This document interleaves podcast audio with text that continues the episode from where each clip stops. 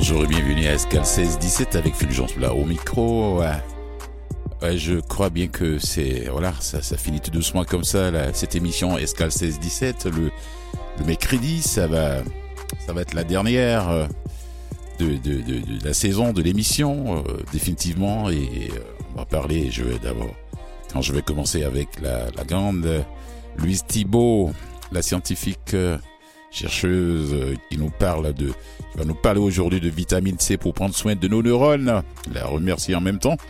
Et en deuxième euh, quart d'heure, en deuxième quart d'heure à 16h15, Myriam Larrache qui va nous parler de de foot, de soccer, la petite finale et la grande finale au Mondial 2022, bilan de cette édition, et puis la, la rétrospective des grands événements sportifs 2022. Oui, c'est comme ça. Et puis à partir de la deuxième partie de l'émission, c'est-à-dire à partir de 16h30, Annabelle Loyola, pour nous réalisatrice qui va nous parler des documentaires La ville d'un rêve. Alors, pour ne pas perdre de temps, tout de suite, je laisse le micro, la parole. D'abord, je le dis bonjour d'abord à Louise Thibault qui va nous parler de cette vitamine C. Elle n'est pas obligée, elle peut faire le résumé ou bien parler d'autre chose. On peut passer comme ça les 15 minutes, les 12 minutes ensemble en train de Oh, 15 minutes, s'il vous plaît. Parce qu'il y a Myriam qui vient juste après toi. Bonjour Louise Thibault. Ah, Alors, les secondes sont comptées. Ah oui, les secondes sont comptées ici à Escal 16-17. Alors, pour la ben, dernière... Je pour la... de commencer tout de suite. Euh, voilà, la vitamine C, mais aussi un beau livre pour bien terminer l'année. Oui. Et un mot de la fin spécial. Encore un coup de cœur de livre oui, un beau, un beau cette fois, c'est très très beau. Ils sont tous beaux, mais celui-là, il est, il est particulier. Ok, d'accord. Allez, tu vas nous faire découvrir, tu vas nous prendre avec ça. On commence avec la petite vitamine C. Oui, la vitamine C pour prendre soin de nos neurones. En fait, dans mes chroniques nutrition précédentes, j'ai parlé de plusieurs nutriments importants pour la santé. Pourquoi plusieurs nutriments? Ben, c'est parce que à ce jour, on ne connaît pas un seul nutriment ou un aliment magique qui ferait en sorte que notre cerveau demeure en santé tout au long de notre vie. Alors, il faut manger, vous consommer plusieurs aliments, une variété d'aliments qui va nous permettre euh, d'avoir une variété de nutriments pour garder notre cerveau en santé, ben c'est la c'est la chose à faire. Ah oui, oui, oui, oui. Et puis je vous parle d'une vitamine en fait qui a fait l'objet de plusieurs plusieurs travaux de recherche en lien avec le cerveau. Alors on connaît, on a entendu parler de la vitamine C, hein? Oui. La vitamine C comme cerveau. Oui. Quel jeu de mots. Ok, d'accord. la vitamine C, ben, elle a des propriétés antioxydantes. Alors, notre cerveau, il a besoin d'oxygène. Hein, ça, c'est connu. Mais il est aussi sensible aux effets néfastes de l'oxydation. En fait, l'oxydation qui euh, implique des molécules d'oxygène. Donc, on parle de stress oxydant. Et puis le stress oxydant qui se produit dans notre cerveau, ben, il va interférer avec le fonctionnement, euh, le fonctionnement normal de nos neurones. Donc, la vitamine C, c'est un, un, antioxydant naturellement présent dans plusieurs aliments. Eh bien, il pourrait aider à limiter les dégâts qui sont dus à l'oxydation du cerveau. Donc, euh, il faut savoir que la vitamine C, elle pénètre très bien dans le cerveau et notre cerveau en est gourmand. Ah bon, il en demande trop? Ah il y en demande beaucoup. Alors, on a mesuré euh, des teneurs en vitamine C dans le cerveau qui étaient jusqu'à 200 fois plus élevées que celles qu'on a mesurées dans le sang. Alors, pour dire que la vitamine C elle se plaît bien dans notre cerveau. Mais où est-ce qu'il met tout ça? Oui, il y a assez de place là pour mettre cette quantité. Ah, c'est tout petit, tout petit la vitamine C. Ah ouais, d'accord. Donc, euh, ce qui est important de savoir, c'est que nous, nous dépendons de l'alimentation pour obtenir la vitamine C. Pourquoi ça? Ben Parce que bien que chez certains organismes, il y a une, une enzyme qui peut produire la vitamine C, à partir d'un sucre, le glucose, eh bien nous, euh, les êtres humains, euh, nous n'avons pas le gène qui permet cette réaction. Ah bon? On ne peut pas fabriquer de vitamine C, donc il faut en consommer. Donc il y a plusieurs travaux euh, qui ont étudié le lien entre la vitamine C et le vieillissement du cerveau. Puis euh, je vais vous donner le, un exemple seulement.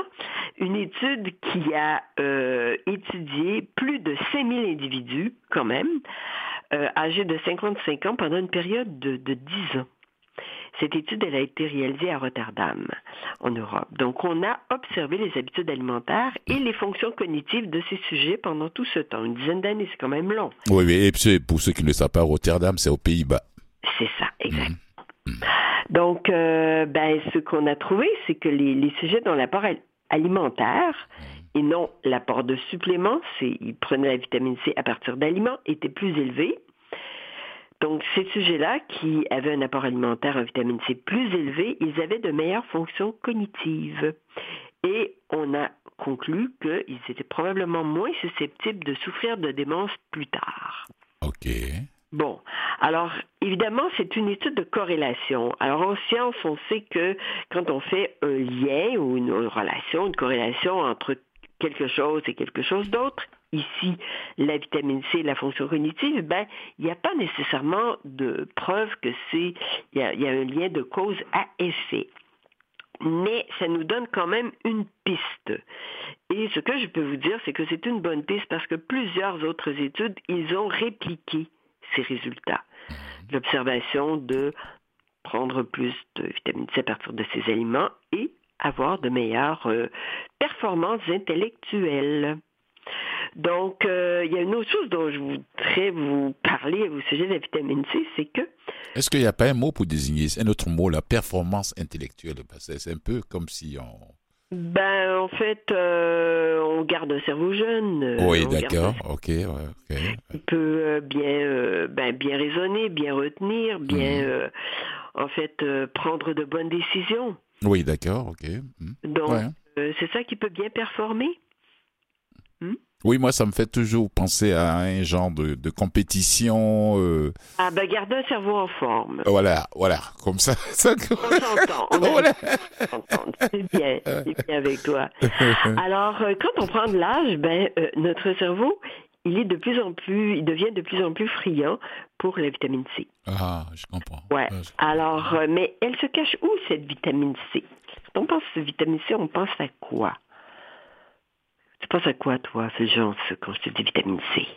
Ouais, la vitamine C, la vitamine D et autres. D'abord, ouais, un peu de soleil, un peu de rayon du soleil. Euh, ça... Ah, la vitamine D, oui. Ah, Mais la, vitamine, C, en fait, euh, c'est une vitamine qu'on retrouve dans les fruits et légumes. Uniquement? Pas dans le, pas, pas dans le saumon, non? Euh, Très peu. Oui. Ok. Uniquement dans les fruits et légumes. Oui. Et euh, ben, en général, les gens me disent, quand je, donne des conférences, vitamine C, ils me disent orange. Alors, les oranges, les agrumes, en général, oui, elles contiennent beaucoup de vitamine C. Ah oui. Mais, le, en fait, le fruit, parce que c'est botaniquement, c'est un fruit qui contient le plus de vitamine C, c'est le poivron. Le poivron? Ouais, il, ouais, va, il va falloir que je fasse ma réserve alors.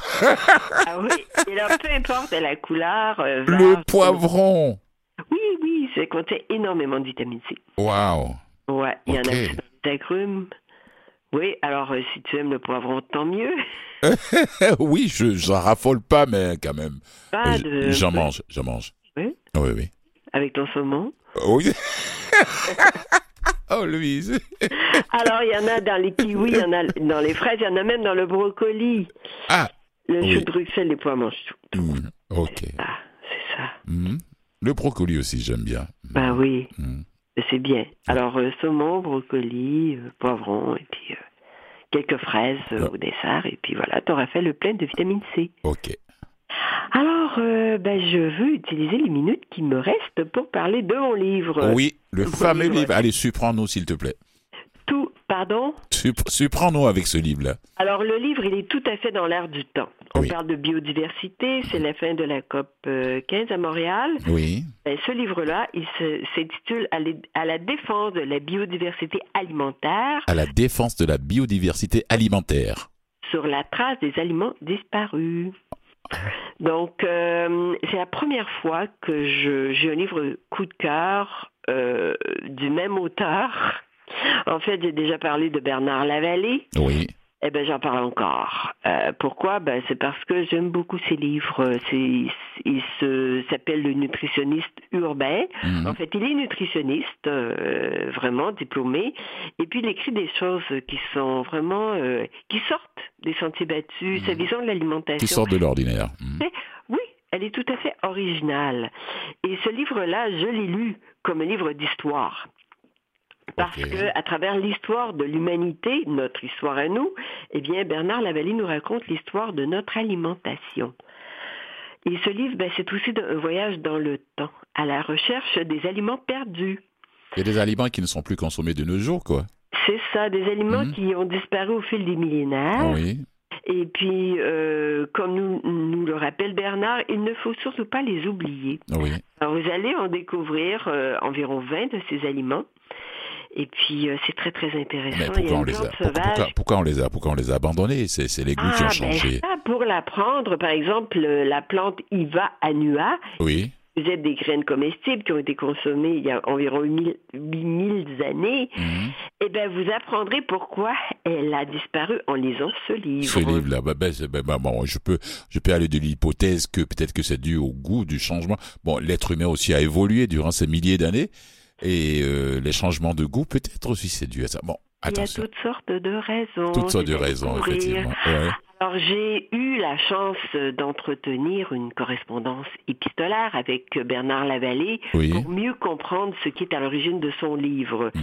Alors, il m'a dit que la préoccupation pour une saine alimentation, c'est manger diversifié. Diversifier, manger le plus d'aliments différents possible. Oh. Alors, ce serait peut-être une bonne résolution pour la, bonne, la nouvelle année, n'est-ce pas? Là, si c'était une compétition, j'allais être le dernier. Ouais. Alors, son message, son message, il faut faire de la place aux aliments qui ont disparu et en comprendre les raisons. Enfin, il faut faire de la place dans nos mémoires. Euh, oui, oui, oui, oui, oui, pour que le mémoire puisse, euh, comment dirais Oui. s'adapter à ces à aliments adresse ce livre? Alors, je cite sa réponse. Je lis Mes livres, je les écris d'abord pour moi. C'est toujours une quête personnelle. Alors ça, je trouve ça très beau, très noble euh, d'écrire d'abord pour soi. C'est quelle on- maison, c'est quelle maison d'édition? Ah, C'est la presse, les éditions La Presse. Ok. Et puis ce qu'il souhaite qu'on retienne dans ses, de ses écrits, c'est tout ça, c'est pas écrit dans son livre, mais moi je l'ai obtenu là euh, en lui en lui parlant sur papier. Eh bien, il dit qu'il y a il y a des gestes puissants à poser pour lutter contre la perte de la biodiversité, dont et là, il me propose plusieurs pistes de solutions. Moi, j'ai retenu diminuer notre consommation de viande et en ces temps de festivités qui sont euh, tout- tout près, là, tout près de nous, limiter le gaspillage alimentaire. Ah oui, oui, oui, ça c'est clair. Mais cette histoire de consommation de viande, parce que nous, on a, on a, comment dirais-je, on a un milieu, oui, les populations qui ne vivent que de la chasse, parce qu'il y a des populations qui vivent encore de la chasse. hein. Ah, c'est ça, oui. Oui, oui, oui, ça c'est un Non, peu mais plus compliqué. il- on les respecte et puis Bernard en parle aussi. C'est ça. Mais Mhm. quand même, s'il y a des choses à, enfin, à penser, à réfléchir, diminuer, ça ne veut pas dire ne plus en consommer du tout. mais- Voilà. C'est la Bon. quantité, il s'agit là de la quantité. Ouais. Mhm. Alors, euh, j'aimerais dire un petit mot de la fin maintenant, Oui, parce que c'est une belle page d'histoire qui se tourne. oui, La dernière chronique nutrition à Canal MV Voix. euh, oui. À Escale 16 j'aimerais 17. saluer toutes les personnes, auditrices, auditeurs qui m'ont écouté pendant deux ans. Oui, Hein? oui. Duré deux ans, ces chroniques nutrition. On a commencé, Fulgence, avec Regard croisé. Oui, Hein, des- on a continué avec des, euh, des tours estivales et des escales 17-18 et 16-17. oui. Donc, euh, j'aimerais aussi saluer la belle complicité, l'oreille attentive et le rire ô comment inimitable de celui qui m'a écouté pendant tout ce temps. Alors, merci d'avoir été là, Fulgence. Hi, tu Là, m'as tu, manqué. tu ne vois pas mon visage, hein, je... je... Heureusement que c'est la radio. Attention. Alors c'est ça, oui, oui. Ton rire qui a enrobé mes propos qui étaient souvent un peu arides, très scientifiques. Alors tout ça, ça fait, euh, ça fait une belle mixture. Et puis euh, à toute l'équipe, euh, je souhaite une bonne continuité. Merci à toi du fond du cœur, Louise. Ça a été une très très très très belle collaboration, très professionnelle de ta part d'ailleurs, de nous avoir fait découvrir toutes les facettes un peu Oui. de la nutrition à travers à, travers tes livres. Tu sais que oui. j'ai encore tes livres. J'entends les prochains que tu vas nous sortir. Ben là, j'aurai du temps pour écrire. Ah, voilà, voilà. Maintenant, tu auras du temps. Il n'y a plus de chronique à préparer. Je n'ai plus d'excuses. Il n'y a plus d'excuses là. Merci beaucoup à toi du fond du cœur. Et puis, euh, j'espère, c'est les montagnes qui ne se rencontrent pas, les humains se rencontrent toujours. Ah oui, bah peut-être que nos chemins vont se croiser. C'est ça, c'est ça, tout court, ça, c'est un, un, vieil adage africain qui dit les montagnes ne se rencontrent pas, les humains se rencontrent toujours. Merci à toi du fond du cœur. Et puis, euh, ça a été une belle collaboration, très professionnelle. Mm. Et puis, je te dis bon vent. Ok. Merci. Merci à toi. Voilà,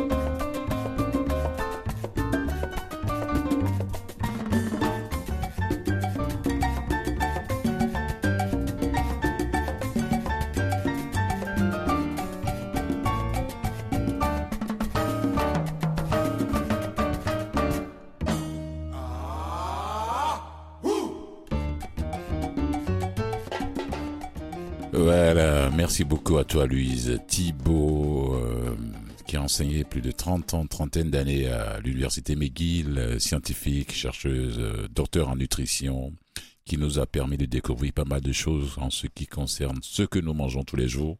Là, on vient de terminer avec la, vitamine C qui, qui nous décrit comment prendre soin de nos neurones Merci. Le poivron, je vais mettre ça sur ma liste. J'en consomme presque tout le temps maintenant. ça, ça ressemble beaucoup plus. Oh, il y a le brocoli, mais moins que le poivron. On dit ça contient moins de vitamine C que le poivron. Le saumon aussi, elle n'en met pas aussi, pas en grande quantité comme le poivron, comme elle le dit. Alors, ce livre de, de, de Bernard Lavallée à la, à la défense de, le, titre est long, j'ai pas tout, pu tout écrire. C'est Manger diversifié, euh, diversifié. Une demande qui nous demande de manger diversifié aux éditions La Presse. Bernard Lavallée. Donc, euh, si vous n'avez pas votre copie, allez-y chercher votre copie pour essayer de vous guider un peu dans les choix de nourriture ou bien essayer d'aller découvrir les aliments qui ont déjà été mis au placard. Et tout de suite, on va parler un peu de foot, de soccer, la petite finale, la grande finale au mondial et le bilan de cette édition et puis la rétrospective des grands événements sportifs 2022 avec Myriam, avec nul autre que Myriam Larache. bon après-midi, Fulgence. Bonjour Myriam. Oui. alors, je carbure parce qu'on est un peu en retard. Je vais carburer. Là. Oh oui, allez, vas-y, je te laisse aller. Je, te, je, vais te couper très peu. Allez, je te laisse aller. J'ai hâte de voir. Alors, le soccer, le mondial de soccer du Qatar, mesdames et messieurs, vous le savez certainement, ne serait-ce que si vous lisez un petit peu la presse, que c'est terminé. Alors, on a assisté hier à Doha, au Qatar, à une finale spectaculaire qui est allé au bout de plusieurs coups de théâtre, Fulgence. J'espère que tu as assisté pour conclure avec la dramatique ah séquence des tirs au but. Il fallait pas rater cette finale. Non, non, fallait pas la rater. Pour rien au monde.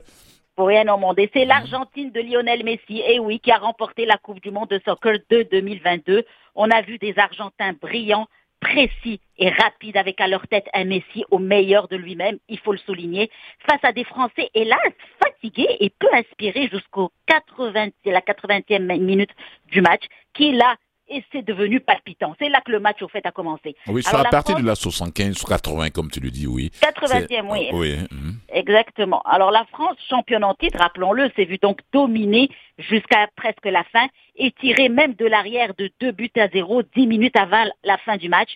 Et voilà que le pénalty apparaît pour la France et qui est consolidé par Kylian Mbappé, qui vient changer toute la dynamique de cette finale, d'autant plus qu'une minute plus tard, oups, oui. encore coup de théâtre, Kylian Mbappé vient égaliser. Rebelote. Moi, je dis rebelote. rebelote. Oh, écoute, une minute entre chaque but, c'est incroyable. Ah oui. Alors, et qui vient tout mettre à zéro. Et comme l'adage le dit souvent au sport, quand ce n'est pas fini, ce n'est pas fini. Quand monsieur l'arbitre n'a pas fait c'est pas fini. Non, exact. Et là, le match recommence à nouveau. L'espoir renaît chez les Bleus et la dopamine fait son effet. L'équipe semble reprendre un peu du poil de la bête. Et je dis un peu. Alors, on aboutit aux prolongations, deux fois 15 minutes pour préciser aux auditeurs. Et encore une fois, le scénario change à l'avantage de l'Argentine. Pof, un but de Messi. Et voilà qu'ils sont, ça y est, à la portée de la Coupe du Monde et de la toucher. Mais un autre penalty pour les Français. Coup de théâtre encore. Il a encore tout bousculé. Penalty indiscutable. indiscutable. Et Mbappé signe son troisième but du match pour encore devancer Messi. Il se faisait une petite concurrence parce qu'ils sont à un but près les deux. Hein, ah Pour encore une fois donner une seconde chance aux Bleus. Écoute, c'est lui le roi de l'équipe de France, il faut le dire. Il les a sauvés deux fois. Il leur a mis sur un plateau d'argent une chance de gagner une deuxième fois. La finale de Qatar finit sur des tirs au barrage. C'est dramatique les tirs au barrage, faut le dire. Pour moi, c'est la roulette russe, hein, parce que tu peux être une superbe équipe, tu peux être même Lionel Messi et raté un tir au but. On le sait, il l'a fait deux fois. Oui. Alors, oui. c'est vraiment pas bon. C'est la chance, beaucoup de chance. Beaucoup de chance, beaucoup de chance à les tirs au but. Exact. Alors, c'est la troisième fois en Coupe du Monde que ça arrive. L'Argentine finit par un 4-2 et Lionel Messi finit par avoir sa coupe à l'arraché. Il a bouclé la boucle de sa carrière, gagné tous les trophées à sa disposition. Messi est désigné meilleur joueur du tournoi. Son coéquipier Enzo Fernandez, meilleur jeune du tournoi. Il a 19 ans, tandis qu'avec huit réalisations, Mbappé est le meilleur buteur de cette Coupe du Monde. Et voilà, c'est fait. Alors, on passe à la petite finale. à la petite finale, oui, oui, rapidement. Hmm. Parce que la troisième place, tout le monde la veut. Alors, quand même, malgré ça. Non, pas tout le monde, c'est deux équipes qui la voulaient. oui, mais ceux qui restent, voilà, deux. Ouais. Bravo. Oui, Alors, cette petite finale, donc, qui, après sa déception contre l'Argentine, la Croatie la voulait. Parce que pourquoi? C'était aussi le dernier mondial, mondial de Luka Modric. Ah non, il ne revient pas en 2026, là. Il a 37 il ans. Revient il doit avoir 37 ans maintenant, si je C'est un des plus vieux, exactement. Oui, oui. Il frôle le 38. Alors la Croatie s'est imposée 2-1 contre un Maroc défait par la France. Les occasions n'ont pas manqué pour les Marocains. Ah oui, j'en ai vu. Ah, Oh oui, hmm. même une bicyclette du joueur Eliamic. Oh que c'était beau. Oh que oh c'était beau. La bicyclette. la bicyclette, elle aurait pu rentrer dans les annales de ce mondial. Ah oui. mais ça ne s'est pas concrétisé. Ça allait être un but d'anthologie. D'anthologie. Le Maroc a fait du mieux qu'il pouvait avec tous ses défenseurs blessés hmm. face à une Croatie disciplinée pour les honneurs de Luka Modric. Alors, vice-champion du monde en 2018, ne l'oublions jamais. Ah Battu par l'Argentine en demi, les coéquipiers de Luka Modric ont terminé à la troisième place de ce mondial et ce dernier est satisfait pour sa dernière participation. Alors voilà, rappelons qu'ils étaient, soulignons, quand même dans le même groupe Maroc-Croatie. Du groupe F, où était qui? Le Canada. Alors, euh, le Canada doit sortir la tête haute en se disant, ben, on a été battu par des équipes qui sont arrivées jusqu'au bout. Oui, oui, oui, non, c'est vrai, c'est vrai, c'était bon. Et puis bon, c'était pas le même niveau non plus. Hein. On va pas revenir là-dessus. non. Notation des quatre finalistes de ce mondial. Côté finance, allons-y. Le vainqueur, il a gagné 42 millions. L'Argentine, les finalistes français, 30 millions de dollars. La troisième place, 27 millions pour la Croatie et la quatrième place pour le Maroc, 25 millions de dollars. Alors c'est fabuleux. Ça permet tout ça. Au fait, ça ne va pas dans les poches des joueurs. Attention à tous les auditeurs. Ou dans les poches des fédérations, dans la caisse des fédérations. Et mm. ça permet au fait de développer le jeu, aller chercher d'autres joueurs, oh. faire des infrastructures et permettre un meilleur développement. Ah mais mais, mais, mais Mireille, il ne faut pas oublier que les joueurs le cachaient quand même. Ah, ils ont une prime. voilà. Parlons de prime. Je viens d'apprendre justement, Fulgent. Tiens, tiens, je viens de l'apprendre. Figure-toi que les joueurs qui sont prêtés comme ça, qui jouent dans des grands clubs et qui sont prêtés à leur équipe nationale, eh bien, il y a une indemnisation quand même qui s'élève à 10 000 dollars par jour. Par joueur. Par jour, par joueur. Par jour, pendant la coupe, pendant un mois. Et par joueur, même en amont des préparations. Tu sais, quand ils les invitent pour des matchs amicaux se préparer avant le mondial. Oui on leur donne 10 000 dollars par jour aussi. Mais c'est fou, je ne savais pas ça. Hein. Ah non, non, je, ça, savais, je savais qu'il y avait une prime qui recevait. sinon, il n'allait pas... Ben, 10 000 par jour, monsieur, le club reçoit quand il prête son, poulet, là. Oui, hein? oui. oui. C'est des marchandises, c'est des ah marchandises. c'est ça que j'allais te dire, ils leur appartiennent, hein, c'est fou. Oui. C'est incroyable ça. En tout cas, ça m'a chatouillé un petit peu ça. Bon. C'est le foot, c'est le foot, c'est le milieu d'argent. Alors, bilan de ce mondial, allons-y rapidement. Cette Coupe du Monde du Qatar fut épique, il faut le dire. Tu te rappelles, on a commencé en disant mon Dieu, mon Dieu, qu'est-ce qui va se passer? Eh bien, elle fut épique et exceptionnelle à bien des niveaux, car il y a eu des premières fois plusieurs et des dernières fois plusieurs Première Coupe du Monde remportée par Lionel Messi, je vais vite. Première fois pour le Maroc en quart et première fois pour un pays africain en demi-finale. Première fois qu'une équipe d'arbitres est exclusivement féminine, rappelons-le, on l'avait souligné, oui, a été dirigée par une femme, la française Stéphanie Frappard. La mhm. FIFA aussi autorise pour la première fois 26 joueurs au lieu de 23. Je pense que ça a servi parce qu'il y avait beaucoup de blessés finalement. dans chaque sélection nationale? Oui, et il y avait beaucoup de blessés, donc je pense que ça leur a servi ces trois joueurs de plus. Première fois qu'un pays organisateur ne gagne aucun match, hélas, pour le Qatar. Ouais, qu'est-ce qu'on s'attendait du Qatar? Je suis désolé, mais ouais. c'est triste, mais c'est la première fois pour eux, pour, pour le mondial. Et première fois que les cinq continents, ça c'est intéressant, ont été au rendez-vous après la phase éliminatoire. C'est-à-dire les cinq continents se sont retrouvés en huitième de finale, car c'est souvent l'Europe et l'Amérique latine. Tu te rends compte, mais c'est incroyable. Myriam, on a encore une minute et demie pour que je puisse te remercier au moins. Oui, on va se remercier demain, on a le temps. On ah ouais, d'accord, de toute façon, tu as des retours demain. Voilà. exact. Je voudrais surtout dire, donc c'était la dernière fois pour Lionel Messi, Cristiano euh, Ronaldo, Luca Modric, Luis Suarez de l'Uruguay, il faut le signaler, Daniel Alves du Brésil, Robert Lewandowski de la Pologne, Gareth Bale des Pays du Galles, Guillermo Ochoa, le plus vieux euh, goaler du Mexique, et Manuel Neuer, l'Allemand, sache-le, euh, c'était son dernier mondial. Ah, ils ne reviennent pas en 2026, là, c'est fini. Ils ne reviennent pas, ces gens-là, ces hmm. grandes vedettes du foot. Maintenant, ça y est, on y va. L'année sportive 2022 prolifique pour le Canada. Pourquoi? JO d'hiver de Pékin. J'avais presque oublié qu'on a quand même vécu les JO de Pékin 22. Le Canada s'est illustré avec 26 médailles. Toute une pléthore de médailles. 26 médailles et quatrième mondial. Hmm. Aux Paralympiques, pareil. Écoute, on a fini avec 25 médailles et troisième au rang. Une nouvelle équipe de basket professionnelle à Montréal. L'Alliance de Montréal est née avec son nouvel auditorium de Verdun. Au tennis, on a gagné la Coupe Davis et la Coupe ATP grâce, ATP, grâce à Denis Chapovalov et Félix Auger-Aliassime. Incroyable, on a gagné les deux coupes hein, par nation. Et ensuite, il ne faut pas oublier que Félix Auger-Aliassime, flamboyant, a atteint le top 6 mondial cette année en finissant sa saison. Au soccer MLS, le CF Montréal a participé aux séries éliminatoires depuis 2016 qu'il ne l'avait pas fait. Il a perdu en quart de finale tristement contre New York City FC en novembre, rugby féminin, nos Canadiennes sont arrivées en demi-finale, Fulgence. Oui. Et elles ont perdu, hélas, contre les Anglaises. Première participation du Canada au soccer depuis 1986. Et là, je vous laisse avec la fin de, de, l'hiver. Plusieurs médailles qui pleuvent sur le Canada. en natation, en coupe vitesse. Merci beaucoup, Myriam. Merci beaucoup. On se, retrouve, on se retrouve demain? Et je vous dis qu'on a passé quand même une saison magnifique depuis deux ans avec toi, Fulgence. Merci. En, sport.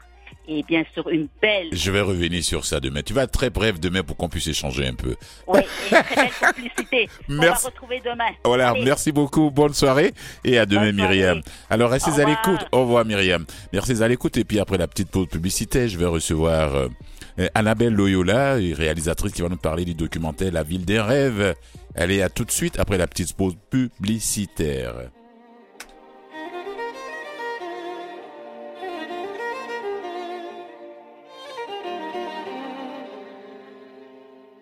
Vous écoutez Escale 1617 avec Fulgence Blas. Oui, bienvenue à la deuxième partie de l'émission. C'est la dernière, oui, d'aujourd'hui, la dernière euh, partie de l'émission.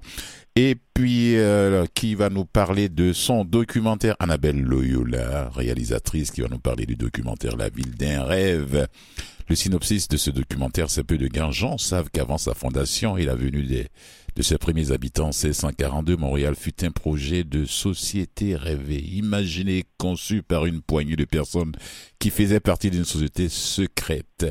Qui était à l'origine de ce projet à la fois audacieux, périlleux et mystérieux Quelles étaient leurs motivations, leurs rêves? Les clés pour comprendre cette histoire se trouvent dans un manuscrit du XVIIe siècle qui, de toute évidence d'ailleurs, serait les mémoires cachées de Jeanne Mans. Ah. Ouais, avec un regard original et personnel, la cinéaste révisite ce récit où le passé entre en résonance avec une volonté toujours d'actualité de créer un monde plus près de valeurs humanistes. Bonjour Annabelle Loyola. Bonjour Fulgence. La réalisatrice de ce beau documentaire alors, quand on fait un beau travail comme ça, qui est déjà sur iTunes et puis Apple TV, que les gens vont regarder, tout ça, on se dit, waouh. Oh. ouais. C'est bon. oui, quand l'enfant est déjà né, il, marche parce que les gens vont regarder sa base, tout ça, on se dit, waouh, ça vient de moi, ça. Mmh, ouais, non, c'est ça. C'est un peu ça qui m'a inspiré dans le. Pour, pour faire ce film, finalement, je me dis, mais ce projet est si beau, Montréal est né de quelque chose qui est absolument magnifique. Oui. Euh, un projet de rêve, mais qui finalement est devenu réalité. Hein. Attention, c'est pas juste un rêve qui est resté à l'état de songe. Hein. C'est, ça a été euh, fort songé, mais, mais c'est devenu très réel. Mhm. Ça n'a pas pu se passer exactement comme il l'aurait souhaité, Oui. mais on est quand même dans un projet qui, au départ, euh, est très proche, comme, comme vous le mentionniez, de, de valeurs humanistes. Un projet euh, aussi aux valeurs altruistes, euh, où il n'y aura pas d'inégalité sociale. C'était ça, Montréal. Montréal, on voulait faire ça Mhm. sur l'île de Montréal. Oui. C'est vous ce titre, La ville d'un rêve. Et donc, la ville, voilà, c'est pour ça que j'ai voulu euh, l'appeler la ville d'un rêve. Mhm. Wow. Parce que c'est beau de rêver. Oui, oui. On a besoin de rêve, n'est-ce pas? Oui, oui, oui. Voilà, avec le temps qui court, c'est pas évident. hein. Alors, comment est-ce que vous avez pu réussir ou bien convaincre tous ceux qui ont qui sont dans ce documentaire, qui ont pu participer avec vous, faire ce beau Mhm. travail-là? Comment vous avez pu les convaincre? Ben, euh, je pense d'abord que bon, le projet comme tel est un projet qui, euh, euh, du, de départ, du, le projet de Montréal est tellement inspirant que je pense que les gens ont, ont envie de, de, de, de- de suivre un peu l'idée et de poursuivre ou de s'ass- s'associer à ce projet-là. Oui. Puis il y a aussi le fait que euh, ben, Surtout particulièrement, euh, particulièrement Pascal Bussière et puis Alexis Martin. C'est ça exactement. Moi, quand je les ai contactés, Mhm. Euh, c'est sûr que euh, je, je- je les- je voyais eux, je sais pas pourquoi, Ouais. dès le départ, mais en même temps. euh, C'est des amis? je- C'est des vieilles connaissances? ou- ou- Non, pas du tout en fait. Mhm. ben, Pascal, je la connaissais. Mhm. Alexis, je ne le connaissais pas du tout. C'est Mhm. que j'ai- appelé son agent, puis euh, j'ai. Mais comme il a beaucoup travaillé sur la Nouvelle-France, qu'il est très proche de l'histoire, Oui. euh, donc, de toute cette histoire, de notre histoire, Mm. je trouvais qu'il était le personnage idéal pour, euh, pour incarner finalement ce François Delier de Casson Oui. qui a écrit, qui a rédigé finalement ce manuscrit de, qui a 350 ans cette année. Mhm. Et, hum, et puis il a accepté sans, sans retenue euh, tout de suite. Et puis Pascal, la, la même chose. Et Pascal, ça faisait longtemps que je me disais, je, je voudrais, je voudrais qu'elle joue Jeanne Mance dans un film. Alors tu sais, on imagine toujours un film de fiction, euh, Jeanne Mance à cheval. Et puis, bon, c'est plus cher, c'est pas pareil. Donc euh, avec des moyens plus modestes, mon rêve de- d'avoir Pascal en Jeanne Mance s'est réalisé dans ce film-ci quand même. Oui. Euh, ça pourrait être une première pour l'instant et puis pourquoi pas faire d'autres films plus tard. Mais euh, et elle aussi, donc elle a, elle a, elle a accepté euh, sans retenue de, de, de jouer ce, ce personnage-là et je trouve qu'elle l'incarne de toute façon. Les deux d'ailleurs incarnent ces, ces deux personnages du passé comme si c'était aujourd'hui. On les écoute lire et, et c'est c'est comme si cette histoire nous était très présente finalement, Mhm. très actuelle aussi. Oh, J'ai l'impression Alors, que... euh, Oui, je- euh, oui allez-y, allez-y, avant que je... Non, non, non, non, c'est ce que j'avais à dire. Oh là là Annabelle, Annabelle Loyola. Ouais, mais quand je me rappelle de votre premier long métrage documentaire, qui, qui, qui, La folle entreprise sur les pas des Jeanne Mance, j'ai l'impression qu'Annabelle veut pas, veut pas laisser partie de l'histoire. Ben, exactement. Puis, euh, plus on creuse, hein, vous savez, plus on trouve des choses. Et, et un peu le cas ici. Disons, même, la, la ville d'un rêve, c'est un film qui est né en 2012. hein, quand euh, Jeanne Mance a été euh, en fait reconnue, proclamée officiellement fondatrice de Montréal, Oui. euh, à l'égal de Maisonneuve, donc par la ville de Montréal. Mhm. Euh, donc ça, c'était à la suite euh, de, de- du premier film, hein, La folle entreprise sur les pas de Jeanne Mance, qui a finalement été euh, un élément déclencheur dans ce processus euh, historique. Oui. Euh, Qui vous a permis d'avoir la médaille de la Société historique de Montréal, d'ailleurs. Oui, c'est ça, c'est comme ça que ça a commencé. et finalement, je, je, je trouvais que, puisque je connaissais toute cette histoire, bon, de, de vouloir reconnaître Jeanne Mance euh, comme la cofondatrice de Montréal, pour moi, c'était euh, très important, c'était une injustice que je voulais réparer. Mhm. Mais quand j'ai eu creusé ce dossier-là, je me suis dit, mais c'est parce qu'il y a beaucoup de choses à dire sur Montréal qu'on ne connaît pas assez, qu'on ne sait pas. C'est vrai. On ne sait vrai. pas que Montréal, et, et les gens qui ont pu voir le film viennent me dire, je suis fière d'être montréalais, je suis fière d'être montréalaise, Mhm. euh, je suis fière d'être née là, je suis fière d'habiter là. Mhm. Ça nous donne des racines, ça nous donne des, une, une histoire commune qui, qui, est, qui est belle. Oui. On a besoin de rêve, on a besoin de beau aussi en ce moment, comme je le dis. Puis, Puis je trouve que c'est, ça ressort pas assez dans les manuels scolaires. On n'en parle pas de cette histoire de cette façon-là. Non, ça va être compliqué. Peut-être qu'ils pensent que c'est trop compliqué pour les étudiants les élèves. Je ne sais pas, mais est-ce que l'histoire fait partie de la vie intégrante d'Annabelle euh, euh, Loyola? Maintenant, oui. Au départ, non. Mais maintenant, ça fait partie de ma vie, c'est certain. C'est sûr. Mhm. Euh, on ne peut pas avancer si on ne sait pas d'où on vient. Enfin, pour moi, c'est devenu une évidence. Oui. Euh, c'est tellement important de savoir ce qui s'est passé avant pour pouvoir mieux anticiper mhm. la suite, euh, voire ne pas commettre d'autres des erreurs ou refaire peut-être des choses qui nous ont plu ou qui ont été mieux. Donc, pour moi, c'est important. L'histoire, très, très important. Oui. je vais, je vais vous poser une question qui, qui, qui, vient de la première, de votre premier euh, long métrage. Pourquoi est-ce qu'ils ont entendu 2012 là pour, pour reconnaître euh, officiellement que Jeanne Mance est comme fondatrice de Montréal, au fait? J'ai dit, moi, je vais demander à, Annabelle. Mm. Pourquoi ils, ont entendu, pourquoi ils ont attendu si longtemps? Ben, moi, je pense que euh, si on relie un peu l'histoire avec chacune des époques qui ont parlé de l'histoire, ben, il faut savoir que d'abord, l'histoire a beaucoup été écrite par des hommes. Hein. et quand on lit euh, fin 19e, euh, d'abord, revenons au départ le manuscrit qu'on voit dans La ville d'un rêve, c'est le manuscrit qui m'a évidemment servi aussi à faire ce premier film, La folle entreprise, sur les pas de Jeanne Mance. Et ce manuscrit a été retrouvé finalement en 1844. Mhm. Il a été édité par la Société historique de Montréal. Euh, publié pour la première fois en 1868. Avant ça, on ne connaissait pas l'histoire de Montréal puisque ça avait été oublié, c'était resté dans des tiroirs ou dans des archives. Et pourtant, il y avait des gens qui savaient lire et écrire.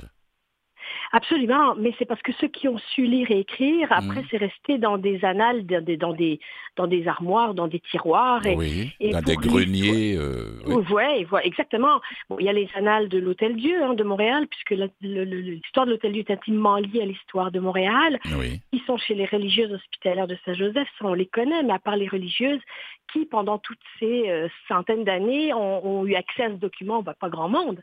Ensuite, euh, pour ce fameux manuscrit qui est retrouvé donc en 1844 à la bibliothèque Mazarine à Paris. En fait, c'est le sulpicien François de Casson qui l'avait écrit pour euh, pour le transmettre à ses confrères à Paris, en fait, pour raconter l'histoire de ce qui se passait à Montréal pour les 30 premières années de Montréal, puisque Jeanne pouvait être là encore. Elle était encore vivante au moment où il écrit ça. Oui. Elle dicte finalement, c'est toute son histoire à elle qui est racontée.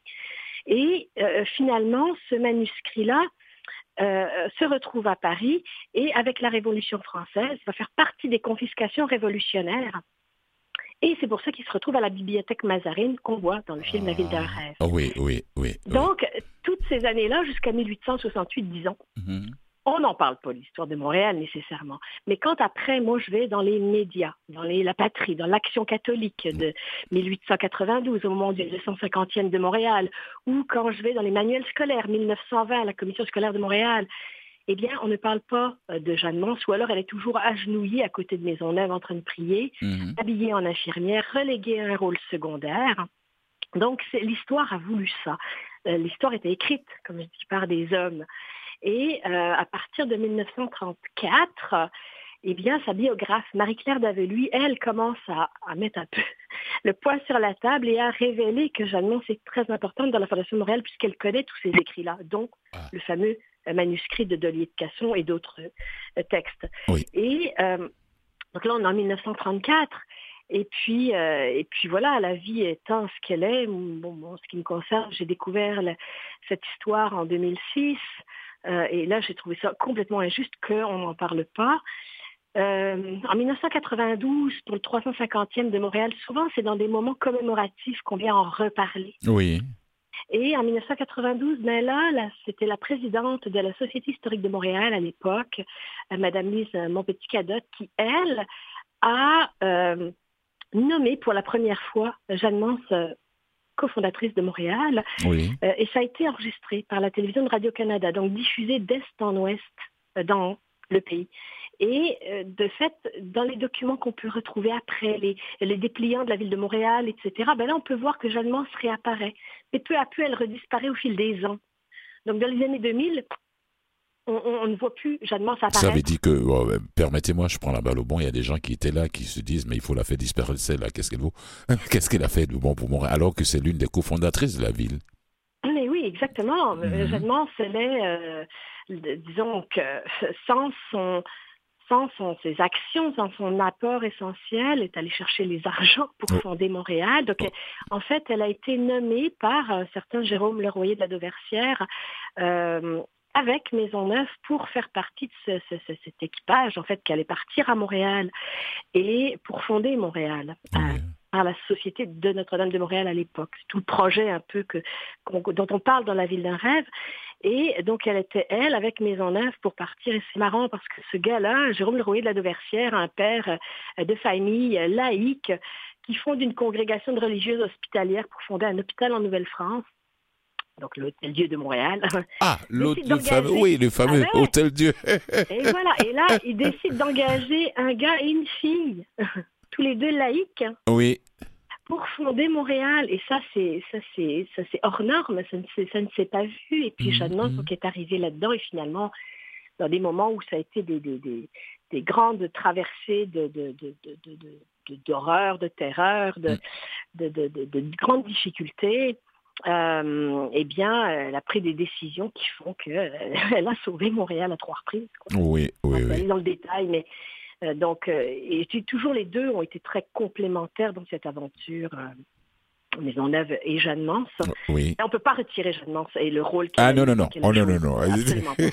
et puis surtout, surtout avec, depuis votre arrivée dans le milieu de réalisation, vous êtes scénariste, recherche productrice, directrice, monteuse, narratrice, tout ça, ça, ça, ça, c'est pas seulement juste réalisatrice. Eh, Annabelle porte plusieurs chapeaux, très lourds d'ailleurs. Je me suis dit, en parcourant, quand, quand j'ai vu le synopsis des deux premiers documentaires, je me suis dit, bon, la ville d'un rêve, ça fait penser à une, trilogie, non? Oui, absolument. En fait, euh, ben, c'est un peu ça. Pour moi, c'est la, c'est un peu la, trilogie sur la fondation de Montréal, parce qu'on parle d'abord de la cofondatrice, ensuite on parle ben, de quoi? Ben, De son œuvre, en fait. L'Hôtel Dieu de Montréal, c'est parce qu'elle est quand même venue au départ pour fonder un hôpital. Finalement, elle a fondé une ville avec l'argent de l'hôpital. Oui. C'est un peu ça qui s'est passé. Euh, pour schématiser. Mais euh, donc, euh, sur cette œuvre, l'Hôtel Dieu de Montréal, j'ai juste cette idée, cette intuition de faire ce film parce qu'on allait fermer l'Hôtel Dieu et il faut absolument témoigner de ce qu'est l'Hôtel Dieu. Et c'est drôle parce que quand on retourne dans les murs de l'Hôtel Dieu, en tout cas dans le film, parce que maintenant que c'est fermé, tout ce qui est dans le film n'existe plus. Oui mais euh, j'ai témoigné des deux dernières années de vie en fait à l'Hôtel Dieu avant qu'il ne s'éteigne, avant qu'il ne ferme. Oui, oui, oui. Et, euh, et j'ai retrouvé à l'intérieur des murs de l'Hôtel Dieu l'esprit, ce que je lisais dans les textes que je peux euh, aller chercher pour la ville d'un rêve, comme dans les premières constitutions des religieuses hospitalières de Saint-Joseph qu'on voit dans la ville d'un rêve. À un moment donné, il y a euh, une lecture que je fais à voix haute, parce que c'est moi dans le film qui, qui, mène mon enquête ou ma quête en fait. Et je, tombe sur cette constitution et je dis, ah, c'est écrit, euh, la meilleure viande sera donnée aux plus malades.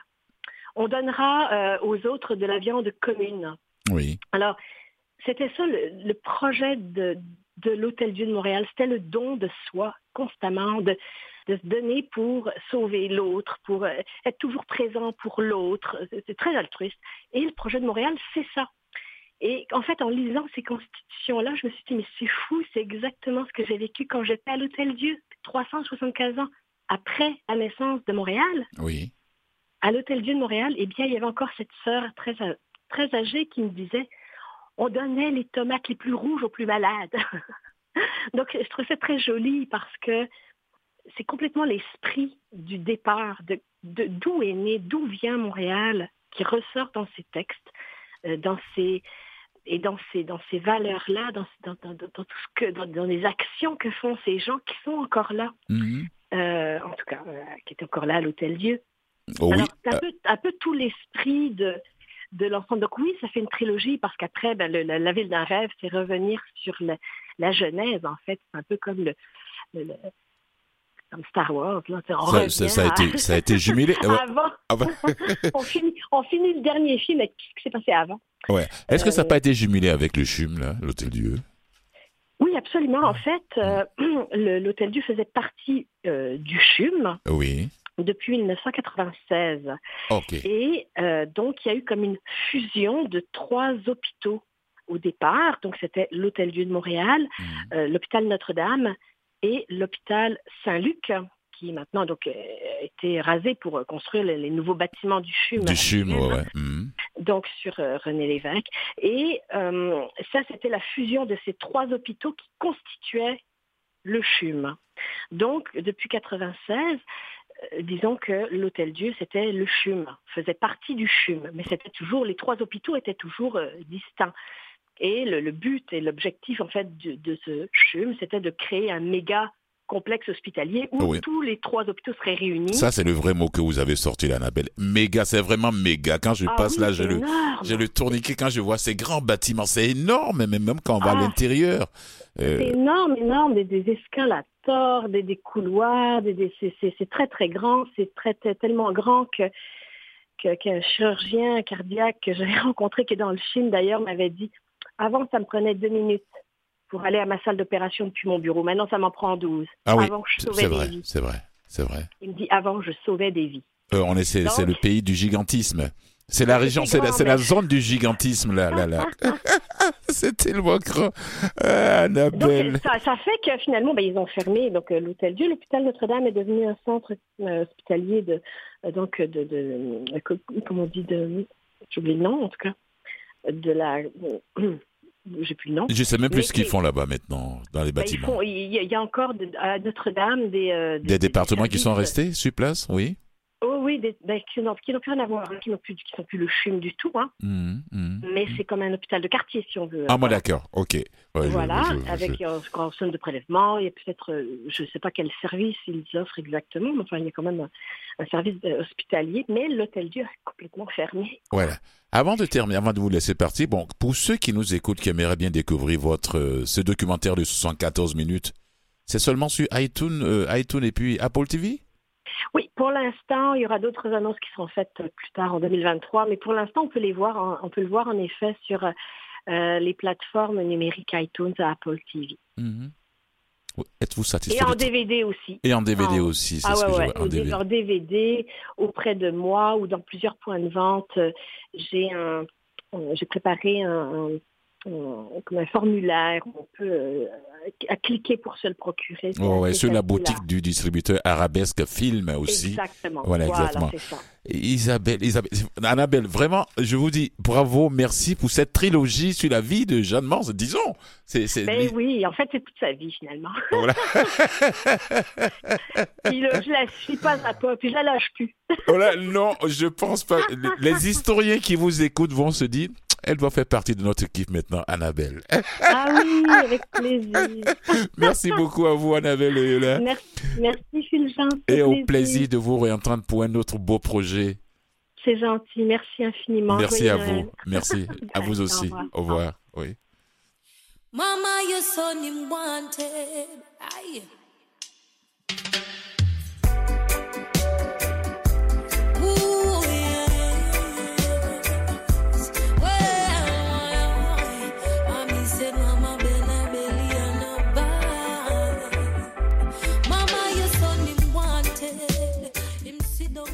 Si j'ai pas assez de temps. Voilà, merci, merci Maurice. Merci beaucoup Annabelle euh, euh, euh, Loyola, la réalisatrice, qui, est venue nous parler de ce. C'est une trilogie effectivement avec tout ce qu'elle a fait. Quand on voit un peu son premier documentaire, qui, qui, parle de la folle entreprise sur les pas de Jeanne Mance, puis le deuxième documentaire qui est venu aussi, le dernier souffle au cœur de l'hôpital Dieu de Montréal, et puis le tout dernier, c'est ce qui fait qu'on a eu à parler de trilogie. Voilà, c'est le troisième volet de la vie, les traces de Jeanne Mans, La ville d'un rêve, c'est le troisième long métrage documentaire de d'Annabelle Loyola. Alors, je ne sais pas si j'ai du temps pour parler d'autres choses, sinon je vais faire le remerciement maintenant et puis avec la pièce musicale. Maurice, dis-le-moi s'il te plaît. Hmm? Pardon? Euh, Avec la musique, la pièce musicale en même temps? Oh oui, oui. D'accord, ok, je vais, je vais, je vais, je vais parler de quelque chose qui m'a beaucoup, euh, qui m'a attristé un peu parce qu'il y a euh, Karim Benzema, le Français qui, euh, qui, qui, qui n'a pas pris part au, à la Coupe du Monde, il a fait un tweet. Oui, aujourd'hui, aujourd'hui, pour dire que il a l'impression qu'il met fin, il, met fin à sa carrière avec l'équipe de France. Euh, c'est un très bon élément, c'est un très garçon. Bon, bah, peut-être que son, ouais, ouais, ouais, il fait aujourd'hui ses 35 ans. En 2025, en 2026, il en aura combien? Voilà, c'est ça aussi.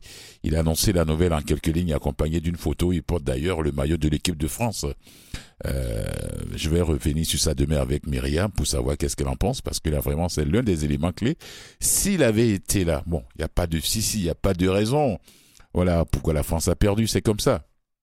Et puis euh, je pense bien que c'est, c'est, c'est, c'est, il met fin à sa carrière internationale. Ça ne veut pas dire qu'il arrête avec le Real. C'est pas pour l'instant, c'est pas, c'est pas le cas. C'est pas ce qu'il a dit. Voilà. Et puis, je pense bien que je, je, je, voilà, je vais profiter pour dire merci en même temps. On va écouter la pièce musicale pour finir l'émission. Hein? Ouais. Je, ouais. Laisse-moi commencer avec les remerciements tout doucement. Voilà. Merci Maurice. À toi. Tu, tu, tu, tu, Maurice Bolduc à la régie. Il n'est pas là demain. Je vais lui souhaiter de joyeuses fêtes. Euh, en même temps, merci de la belle complicité et euh, beaucoup, beaucoup, beaucoup de bonheur, d'amour et de, et de plaisir dans la vie, surtout. Et je dis merci à, à Louise Thibault, euh, à Myriam Larage, Myriam qui nous revient demain pour nous parler des séries québécoises pour la dernière fois. Et merci à notre invité euh, Annabelle Loyola qui est venue parler de son, de la ville des rêves avec Pascal Bussière et Alexis Martin, maintenant disponible sur iTunes et Apple TV. Merci à vous, chers fidèles auditeurs. Merci aussi à la recherche de l'émission Catherine Bourderon. Merci aux fidèles auditeurs auditrices. Et puis on se retrouve demain à la même heure sur les ondes de Canal M. Voilà, pour terminer tout doucement comme ça cette émission euh, Escale 16-17. On termine avec qui euh, le nom? Attends, rapidement. C'est Lila Aike Wanted. Prenez soin de vous, de vos minutes. Tendez la main aux autres. Et je vous dis ciao.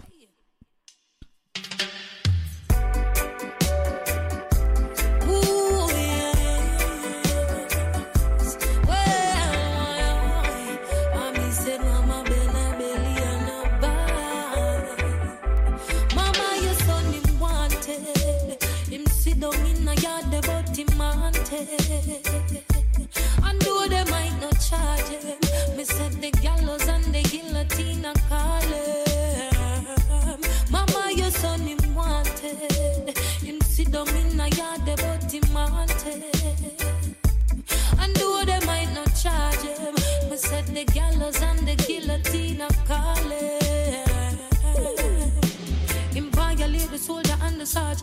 place him and him entourage. Off your yard, you can't talk to word. Tell me why your boy you want so bad. Remember when them turn around the gun, now you realize a year time I come. Hard to live your life on the run. No so bad, my knife I look so fun when you dip on mattress in a bush asleep. Wake up in a shootout with police. Off the pile and park up in a jeep. Is this the life you really want to lead? Don't see they all your daughter start to teeth. What them I go do when she ask? And what that it gone?